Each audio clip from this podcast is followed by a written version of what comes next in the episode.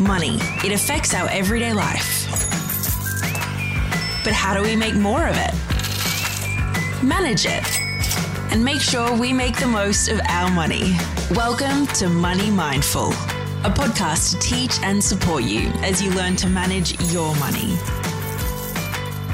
Hello, beautiful people, and welcome to episode 11 of the Money Mindful podcast. I am your host, Megan. Last week, I sprung a little surprise bonus episode on you. Did you catch it? How did you go?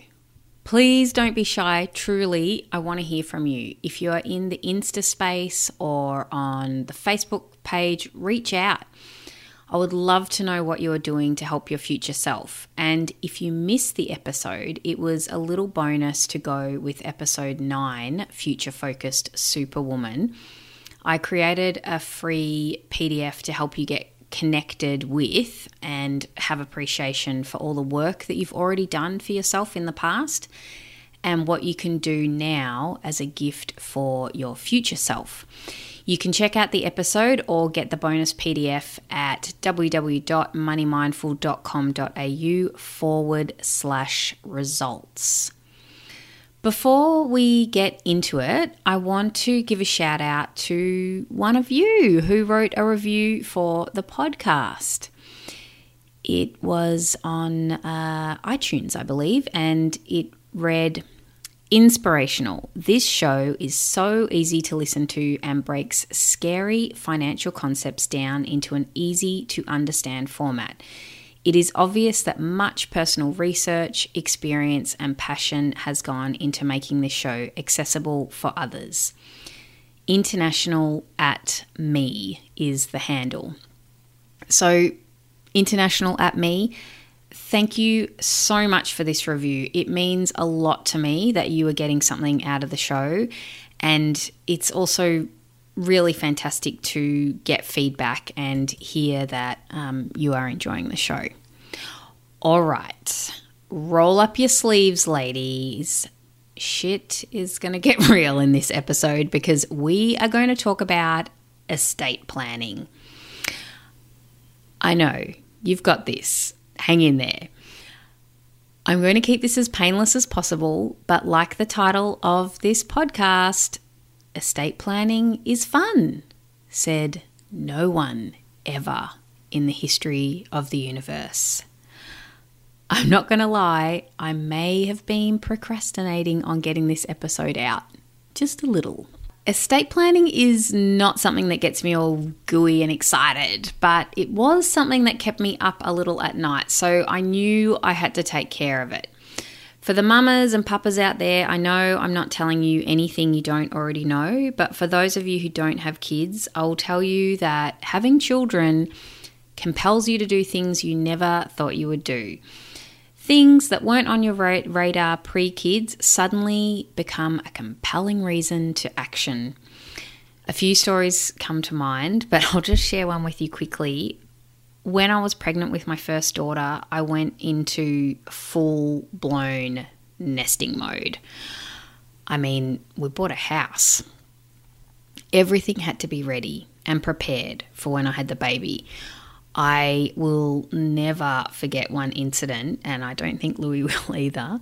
When we'd just moved into the house, and Louis, uh, my partner, sorry if you've just if this is your first episode, he was doing some pruning in the front garden. Well, a little bit of pruning turned into him basically chopping down a couple of trees. Uh, I can laugh about it now, but I was absolutely devastated that he had done this. I mean, sitting in the shower, ugly, crying, devastated.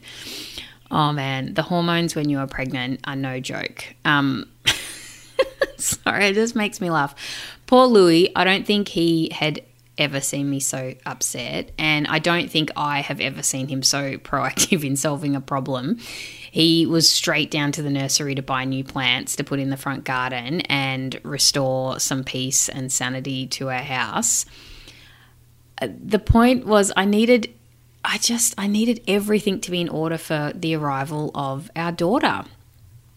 And not having our garden set up was not an option. And it's weird talking about it now because I think, oh my gosh, I was like a crazy person. But it was so real um, for me in that moment. It was just like everything had to be perfect. And yeah, the fact that he had upset my view of the front garden was completely unacceptable. oh my gosh. Anyway, um, moving on. So, after having our baby, I started to think about needing a will.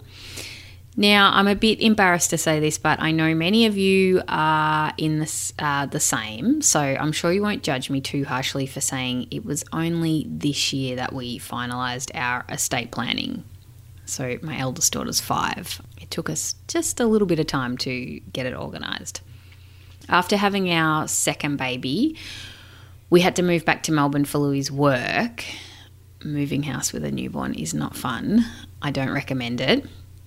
Once we were back in town, I finally bit the bullet and started to take action towards getting our wills done. We had engaged a new accountant and they had a law firm they partnered with, so we made an appointment to see them and discussed our options. This costs us about four or five hundred dollars for a one hour appointment. Uh, lawyers know how to charge for the value that they offer. Good on you, lawyers. If there's any lawyers listening, um, you know, not every profession actually knows how to charge properly for what they offer. Whew. All right, so they explain the difference between getting a standard will or getting a testamentary trust set up. A testamentary trust is a trust that comes into effect when you die. There are some tax benefits that uh, you can benefit from when you have a large estate. But this is something I suggest you get the experts to explain um, because, yeah, it's it's technical. It's technical stuff.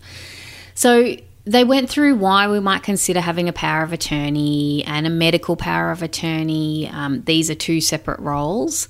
A power of attorney has the power to act on your behalf if you lose the capacity to. For example, if you're in a critical critical condition, they can make decisions on your behalf or access your bank account and other such things. The reason you might want to appoint someone um, to be your power of attorney is that once you've lost the capacity to act on your own behalf, it's much harder to set up for someone else to do that for you.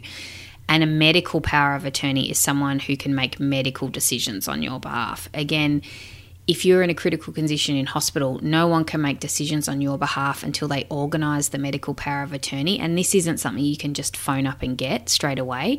So, in medical situations, you want to be able to act fast. So, that would be a reason why you might get your medical power of attorney set up now when you're perfectly healthy and fine. When you set up your will, you also have to specify who will be the executor of the will. This means the person who will manage the affairs of your estate when you pass. In addition to this, you need to organise guardians for your children, and you also have to have backup people for all the roles I just mentioned. So, a backup executor, backup um, guardians. You also need backup power of attorney, backup power of medical um, uh, what is it? Medical power of attorney. So you not only need to nominate who your estate will pass on to, in the event that the people who you are passing on your estate to have died before you or die at the same time, you also have to nominate who you would give it to in that situation, like a, an alternative person. Oh dear. Um, thinking about this and working out who I want to look after my children, who do I trust to dis- distribute my estate, who do I trust to act on my behalf if I am incapable, not fun topics to ponder. When we had the first appointment with the lawyers, they informed us what information they need to proceed and made and made a joke about how we would be surprised how many people take years to finalize their estate documents. We laughed and thought, why would you take that long? Well, a bit over a year after we had the first appointment, we finally got back to the lawyers with the information they needed. We were those people, and I now understand why Listen, I did not find making our will a fun affair. In fact, I avoided preparing it, and it took us a long time to make decisions about who we would nominate to fulfill the various roles. As you actually have to put yourself in the position of thinking if I died next week, what do I want to happen? I can tell you now, I'm glad it's it's all done and dusted. Um, I'm curious who's going to be listening to this podcast. I don't think there are a ton of people thinking, Yay, estate planning, I love it. I really want to learn about it. But this is the cycle of life, right? People die, there's no denying it. I hope it's not going to be me, but I sure as heck know if it is me, I want to do everything in my power now to make sure my babies well, they're not my babies anymore, but nevertheless, as uncomfortable as the process was for me, I want to know that I have everything set up in place for them. Like I said at the start of this episode, I have a compelling reason to feel this discomfort. My compelling reason is my daughters. So, here are my suggestions look up estate lawyers in your local area or city. There are lawyers who specialize in this and let them guide you through what is required. They are professionals and they will advise you of about all the points you didn't even realize were points that you even needed to attend to. Scott Pape, in his book, The Barefoot Investor for Families, has a whole section on getting your affairs in order. He has a great suggestion, which I haven't done yet, but I intend to, and that is to create a folder with your will and important documents, and then have all your passwords recorded. So, for your email, social media, bills, and banking. So, it's all together in one document that your loved ones can access straight away if you pass. It's one way to make life easier for them when you know, they're trying to get through a challenging time. He also suggests a fire and waterproof safe to store these documents in. However, the one he recommends from Bunnings, which is an Australian hardware store, in my opinion, it's too small as it's slightly smaller than A4, which makes it a bit hard to store your paper documents in. I'm yet to find a suitable one as the next size up is a bit too big to be able to just pick up quickly in the event that you had to get out of the house quickly during a bushfire or something of that effect. The point of storing them in a safe is to protect the documents from perishing rather than protect the documents for, from theft. Hence, why it's a good idea to have one with a handle that you can pick up, you know, pick up and just walk out of the house with it. Oh my gosh, uh, today has been a bit heavy. I know. If you're still with me, good on you. Uh, it goes to show you care about getting your shit together. I feel like making a will is the ultimate adult behavior. There is no turning back now. I have kids, I have my estate in order, I am officially adulting. Okay, so I realize that's not the correct use of the word, but can we make it a verb, please? All right. Thanks for hanging in with me for this one. It's a tough one, but I know you can do it. Get your financial affairs in order. Organise your will and powers of attorney. You've got this. Until next week, have a beautiful week. Bye bye. Thanks for listening to the Money Mindful podcast.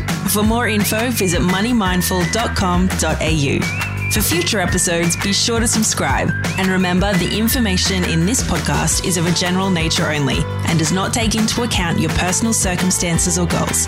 Please seek professional advice for your own financial needs. Remember to have fun along the way.